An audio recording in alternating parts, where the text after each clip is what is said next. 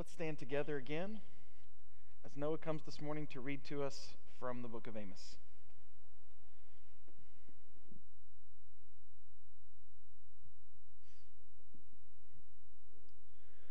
Woe to you who are complacent in Zion, and to you who feel secure on Mount Samaria, you notable men of the foremost nation, to whom the people of Israel come.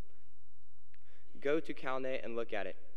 Go from there to Great Hamath, and then go down to Gath and Philistia. Are they better off than your two kingdoms?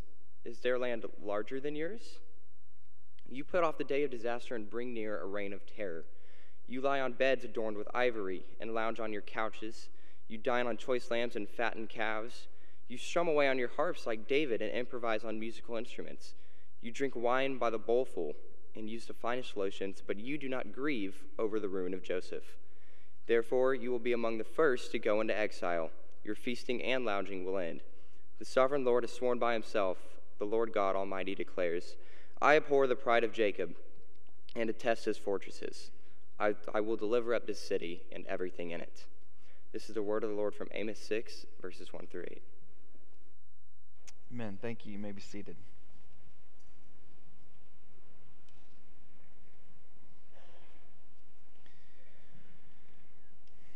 Idols have always been a problem for God's people.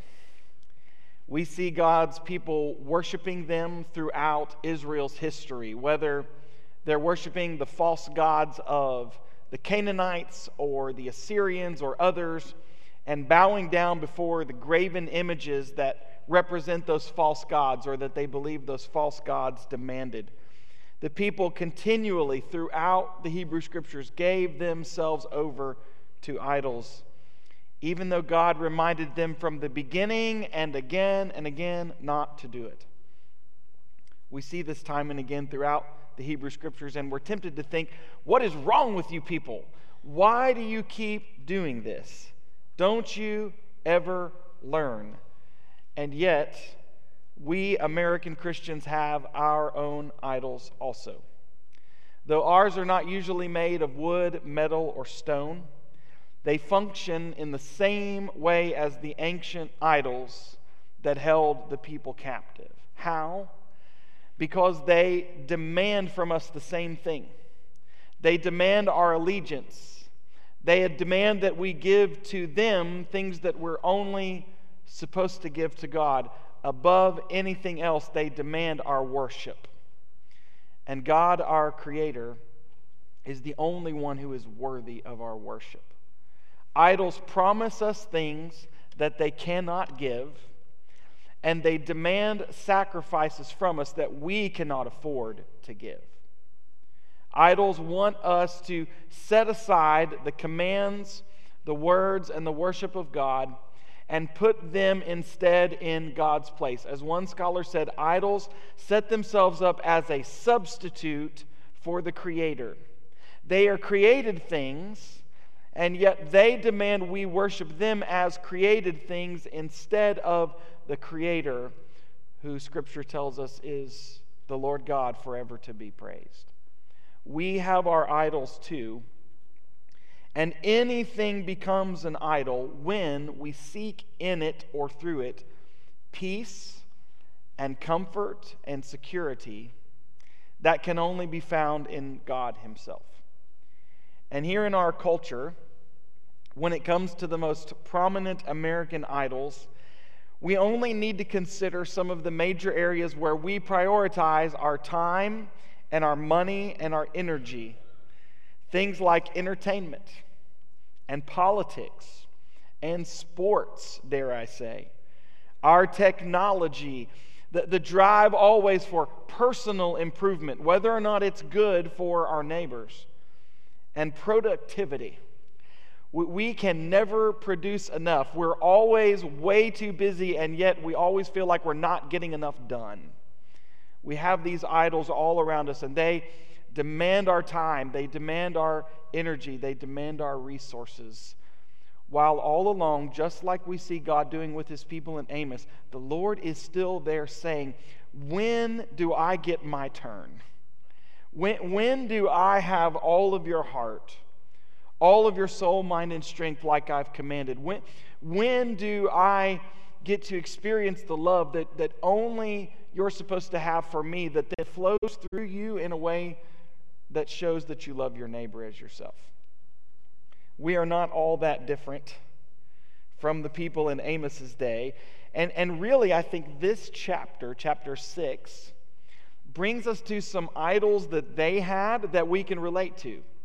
We might not be able to relate to bowing down before the gods of Assyria or the gods of the Canaanites, but we can relate to the language that we read here in chapter 6 because it sounds an awful lot like what, in many ways, the world looks like today. We've lived without some of our idols for a period of time recently. You may remember that just a couple years ago, the world came to a screeching halt. We didn't live without all of them, but for a while, some of our idols were put on pause. And I remember hearing some of us say things like, and I say us because I'm talking to myself, this has been kind of nice. Though, we hate all the, the terrible things about it, We've had more focused time with our families than we've had in a long, long time. Some of you, like we did in our house, you got more strategic about spending time in the Word as a family, doing more worship in your home. We were forced to slow down. For a moment, we hated it, but for a little while, we enjoyed the fact that for, it seemed like maybe some of our priorities were going to get back in order. And yet, I, if I talk to one person, I talk to 100 people who say we are busier now than we ever were before COVID was a reality. We have jumped right back into the rat race just like we were, if not worse. No matter how fast our pace is, at some point, God will slow us down and call us back to attention. That's happening in the book of Amos. Perhaps it's happening around us and we simply don't notice. And as we jump into chapter 6, and we think about some of the major themes we've seen throughout the book of Amos, I think the word in verse 1 just really makes sense. And it, and it makes sense for Amos's word, but it also makes sense for the times in which we're living. The word complacent. Remember, here, God is speaking to his people. He's not shouting out through Amos to everybody else. He's speaking right into the heart of the community of faith. And he says, Woe to you who are complacent. If you, if you look through several different translations of verse 1, you'll find complacent over and over again as the English translation. This is a great rendering of the Hebrew word. Woe to you who are complacent in Zion. To you who feel secure on Mount Samaria, you notable men of the foremost nation to whom the people of Israel come. To those of you who are on top, who have everything that you need, who cannot question whether or not you've been blessed by God, to the foremost people of the nation, to, to whom everyone is coming saying, You are the ones with the answers. You have grown complacent. You've become too comfortable. You've become too secure in yourself and in what you have. You've become too dependent upon your resources and you have grown complacent. You've set aside the commands of God. You've forsaken justice and righteousness, and you are all too comfortable in your sin. But woe to you, is what God says. He doesn't say to the complacent, keep enjoying it. This is fine. This is exactly where I want you to be. Woe to you who are complacent. Because as we read later in the chapter, that complacency, along with your comfort, is soon to come to an end. As we look throughout the history of the church, we're not alone in this. Throughout the almost 2,000 years now of the history of Christ's church, the church has often grown complacent when it's comfortable. In times of comfort, times of security, times of prosperity, like the people of Israel were, were dealing with in Amos's day, the church just tends to grow complacent. We, we become too self confident, we become too self assured. And it's easy to grow complacent in those times.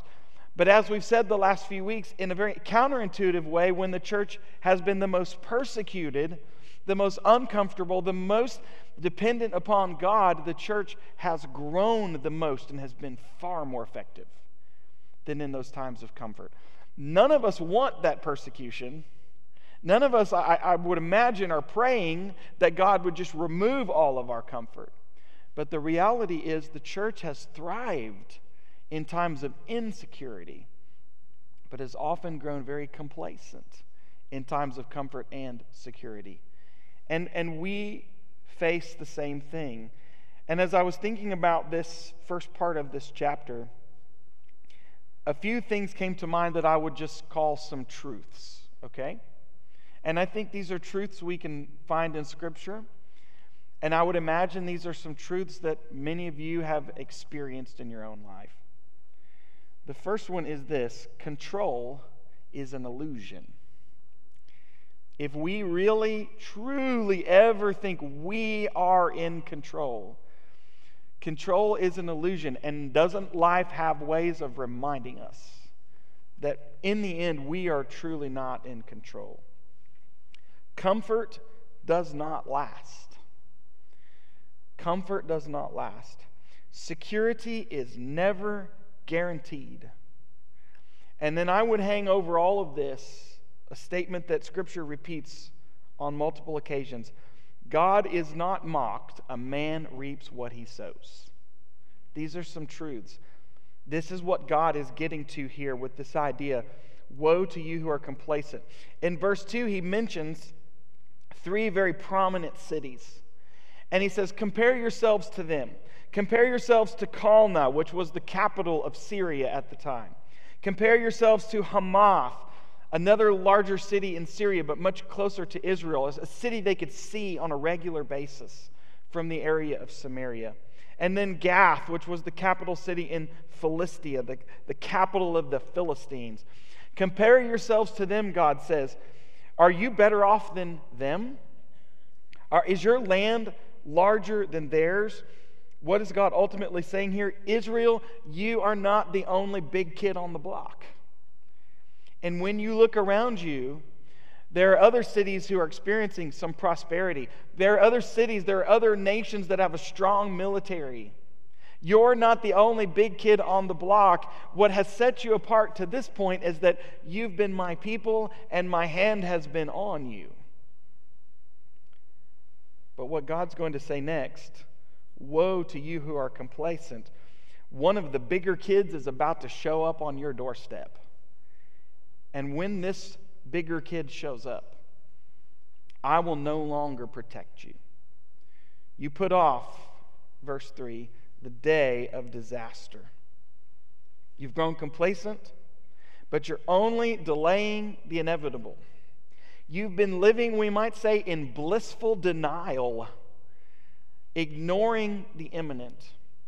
A man reaps what he sows, and the consequences for your sin, the consequences for your idolatry, the consequences for your self confidence, control is an illusion. Comfort does not last. A man reaps what he sows. The day of disaster is coming. You put off the day of disaster, and you bring near a reign of terror. And then look at verse 5. This is that, that sort of blissful denial picture. You strum away on your harps like David and improvise on your musical instruments. I couldn't help it, but echoing in my mind here is that old phrase about the Roman Empire, about Nero. Remember? Nero fiddled while Rome burned. You strum along on your harps in blissful denial, like everything is great, and like God's word doesn't really matter. But strum away, God is saying, because you're only putting off the day of disaster, and, and a, a reign of terror is near. In these verses, though, as I mentioned, where I think we can relate a little bit more to the idolatry that God mentions here, in these verses, God also talks about their extravagance. He talks about the, the, the lap of luxury in which they lived and their overindulgence in every area of their lives. It's interesting here that he doesn't mention the idols of gold and silver and, and stone and wood, but he mentions instead the idols of their blessings, their wealth, their indulgence. Sometimes we might want to ask the question Is prosperity a sign of blessing? Yes, I believe sometimes it is. We can see that in Scripture. It's not always a guarantee that being obedient is going to lead to prosperity, but there are times where God says flat out, These blessings you have have all come from me. Every good gift comes from above. But along with that blessing of prosperity, comes the responsibility that God gives to us as His people that we would use our blessings to be a blessing. So sometimes blessings can be a sign of prosperity, other times, prosperity can be a curse because we do the same thing that the ancient Israelites did and the people of God. We take the blessings and we worship them. We take the prosperity and we serve it and it becomes idolatrous, and we begin to ignore God and begin to think that God's word doesn't matter. Our stuff can become idols. Look at what God describes here in verses 4 and 6. You lie on beds adorned with ivory, and you lounge on your couches. You dine on choice lambs and fattened calves. Verse 6 you drink wine not by the glassful, but by the bowlful. And you use the finest of lotions. But you do not grieve over the ruin of Joseph. What does that mean? It means you don't repent. You're not broken over your sin. You're all too happy about your blessings. You're all too willing to worship your stuff but when God speaks to you and he reveals your sin to you, you are not broken, you do not grieve, but you keep strumming away on your harps as if nothing is really wrong. There are some other passages of Scripture, we've actually read these, that describe the, the luxury that people lived in. You may remember a couple of these from verse from chapter 2. They sell the innocent for their silver. They, they sell the needy for a new pair of sandals. In the house of their gods, they drink their wine. Chapter 3 You, you who are of the, the, the leading class, who sit in Samaria, relaxing by the head of your bed or at the end of your couch. Chapter 4 Hear this word, you cows of Bashan on Mount Samaria, who get fat on other people's grain and demand more. And you women who oppress the poor and crush the needy, and yet say to your husbands, Bring us some more drinks. No, everybody remembers that verse. Here's a couple more chapter 3 and chapter 5. I will tear down your winter house along with your summer house. The houses adorned with ivory will be destroyed, the mansions will be demolished, declares the Lord. Chapter 5 Therefore, though you have built stone mansions, you will not live in them. Though you have planted lush vineyards, you will not drink their wine. The wealthy had multiple houses, extravagant decor, all the pleasures they desired. Yet on the extreme other side of the spectrum were the poor who were oppressed. They were exploited in the courts they were exploited on their own property, they were exploited in their own businesses. And it wasn't just that the people were doing nothing, the people of God, their kings, their priests, their prophets, their leaders, who were supposed to demand justice and represent God's love for those who are vulnerable, they were complicit in the exploitation. They were doing it to these people those who were not able to defend themselves were being exploited at every turn. And listen, here's another thing our idols do they not only distort the, the, the worship that we have for God and who He is, they also distort our view of God's image in people. They, they make us think that they are even more important than our neighbor. Idols lead us to sin against the first great commandment, to love the Lord our God with all our heart, soul, mind, and strength, but they also lead us to sin against the second great commandment, to love our neighbor as ourselves. Our stuff becomes more important than our neighbor.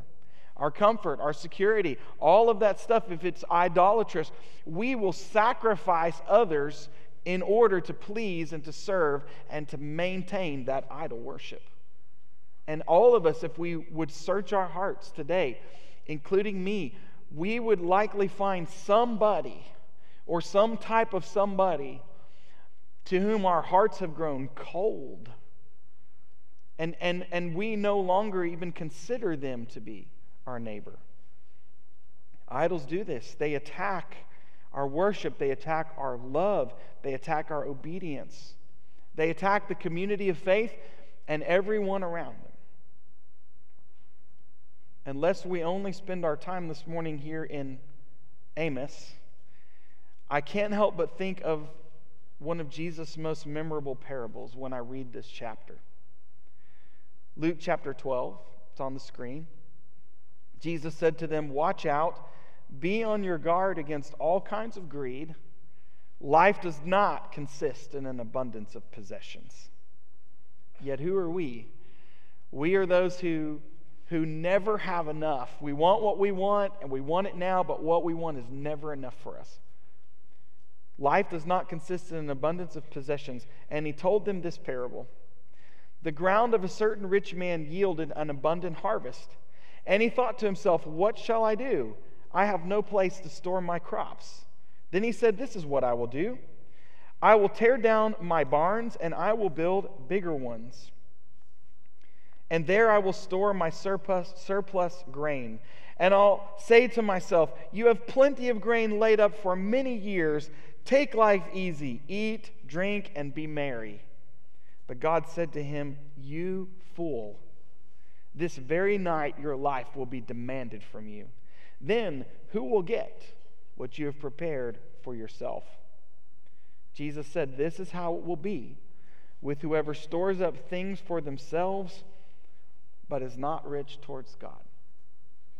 There are lots of parts of the books of, book of Amos that might seem distant to us, might not sound like our day, but when you hear this teaching from Jesus, you look back on Amos chapter 6 and you're like, yep, we get it. Because we too chase the same things. We too live pretty well most of the time. And that is not me making judgment or assumptions about you any less than you would about me. But for the most part, the way we live, we still have it pretty good compared to the rest of the world. And because of that, we face the same temptation to focus on our idols, to worship our stuff instead of the Creator. Yet none of us know that whether or not this night our life will be demanded from us. And then what will happen to all that we've stored up for ourselves? Back to the book of Amos, chapter 6. We didn't read this verse, but just a little bit later in the chapter. God says to his people, You have turned justice into poison, and the fruit of righteousness into bitterness. Worshipping our idols leads us to reject our worship of the Lord, and it leads us to forsake our love for our neighbor. And what comes next? You've put off the day of disaster the last two verses we read basically are summarized in this way the party is over. That's what comes next. Your feasting and your lounging will end. Verse 7 Therefore, you will be among the first to go into exile. When the bigger kid shows up at your doorstep, the bigger kid is going to be Assyria. We read about this in Scripture this is also, by the way, very well documented throughout other historical sources. In 722 BC, Assyria showed up in the northern kingdom of Israel and they infiltrated them. They kicked some of the people out. And as Amos prophesied, some of you leading people will be the first ones to go into exile. Because what do you do when you're the bigger kid on the block? Who, who do you leave and who do you take back to serve in your own cities? You take the best the highest skilled, the most educated. That you will be the first to go into exile. Everybody else was left, and the Assyrians moved in and they took control of their homes and their land. The exploitation God's people were facing from each other was nothing compared to what the Assyrians would do to them. You will be the first to go into exile. Your feasting and lounging will end. The sovereign Lord has sworn this by himself. The Lord God Almighty declares, I abhor the pride of Jacob, and I detest his fortresses. I will deliver up the city and everything in it. By the way, lest the southern kingdom of Judah, where Jerusalem was, would hear these words and think it doesn't apply to them, these words echo down just a few decades later, and Jerusalem is also delivered up. Not to the Assyrians, but to the Babylonians. But in a similar way and for the same reasons. None of us are exempt. Not even Zion, the city of Jerusalem, was exempt from the consequences. A man reaps what he sows when God's people reject him and they continue to live as if his word doesn't matter. Or they do what we often do they choose the parts they want to follow and ignore the parts they don't. I have to be honest that as we've been going through Amos, I have felt really sorry for you. And not because I think this is all about you, because every Sunday this is just heavy. I just feel it. I'm like, everybody leaves here kind of like, wow, I, we needed to hear that, but I really hope that our Sunday Bible study lesson is more uplifting than what I've felt for you because I feel the heaviness. Of course, I, am feeling it all week as I'm preparing and studying and praying for Sunday, but I feel it on us. I feel the heaviness. But sometimes that's good. It's good for us to reckon with how do we hold up something like this ancient book of Amos and see it as a mirror and say, what, was, what is God saying to our hearts through these words? I will deliver up the city everything in it. A couple more verses from the end of this chapter. For the Lord God, verse 11, has given the command, and he will smash the great house into pieces and the small house into bits. Verse 14 For the Lord God Almighty declares, I will stir up a nation against you, Israel, that will oppress you all the way from the north to the south, from Lebo Hamath to the valley of the Arabah near the Dead Sea. As we close this morning, I bring us back to a quote that I shared last week that I think is so relevant again this week. That the gods of Assyria occupied the hearts of Israel long before the armies of Assyria occupied her streets and her towns. Where things went wrong was not that God underestimated the power of the Assyrian Empire. Where things went wrong is not that the gods of Assyria conquered the one true God of Scripture. That's not what happened. What went wrong was where we began today. The people gave their hearts to the idols of Assyria and many others. And as they allowed their hearts to go astray, ultimately what happened, it took some time. God sent them prophets, God tried to draw them back, but ultimately what happened is they faced the consequences that God had warned them about all along. It's not that I'm not here, but when the big kid shows up, I'm not going to protect you this time. Because once again, you have not returned to me. Your feasting and your lounging will end. And to return to the words of Jesus for a moment that we heard during our Old Testament or New Testament reading this morning. Jesus said, Blessed are you who are poor, for yours is the kingdom of God. But woe to you who are rich, for you've already received your comfort. Why did Jesus say this? Is this because every person who is rich is condemned? No, there's plenty of examples in Scripture that that's not the case. Jesus said this because he knew that their prosperity, power, comfort, and security would be just as much of a temptation for the disciples and the first Christians as it would be for the people in Amos's day. And in the same way, he knew that those same things prosperity, power, comfort, and security would be a temptation for us as the church today, just as much as they were for the people of Israel. Because our idols are just as destructive as the ancient ones. And in the end, the same sinful desires of the human heart that lead us to worship our idols are present in us. Whether it's greed, lust for power, control, our fear. But remember, control is an illusion. Comfort does not last. Security is never guaranteed. God is not mocked. A man reaps what he sows. So, what's the answer? How do we resist our own idols? How do we make sure that, that this word of destruction is not what we will face, that God will, will not say to us, I've removed my hand from you. And this gets tricky because some people want to talk about this in the context of an empire or a nation, but I'm just speaking simply to the church, to those of us who are the people of God. Here's the words we've heard through Amos. Hear them again this morning. Return. That's the answer. Return to your God and seek Him alone. Surrender. Surrender your heart, all of your heart, soul, mind, and strength to the Lord. Listen to me. Surrender your life to Jesus Christ. Surrender your life and your obedience to the cross of Christ, to his death, his sacrificial death that has provided a way for you to move from death into life to give all of yourself, to surrender all of yourself to Jesus Christ. And then walk. Walk in the two great commandments to love the Lord your God, to love your neighbor as yourself, that we might be the church, be the people that God has called us to be in Jesus Christ. Lord, I thank you today that as we read hard things and we sense and feel the heaviness, in our hearts we can experience freedom. We don't have to live under the oppression of sin.